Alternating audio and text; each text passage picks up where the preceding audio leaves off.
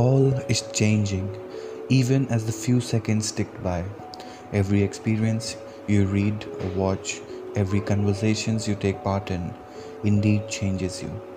And yet, for all this change, we must continue to return back to the timeless principles that remains the same, that is, everything is changing.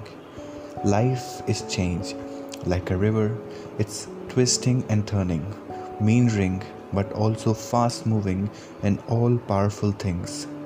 There are currents pulling us in many directions. There is beauty and also danger.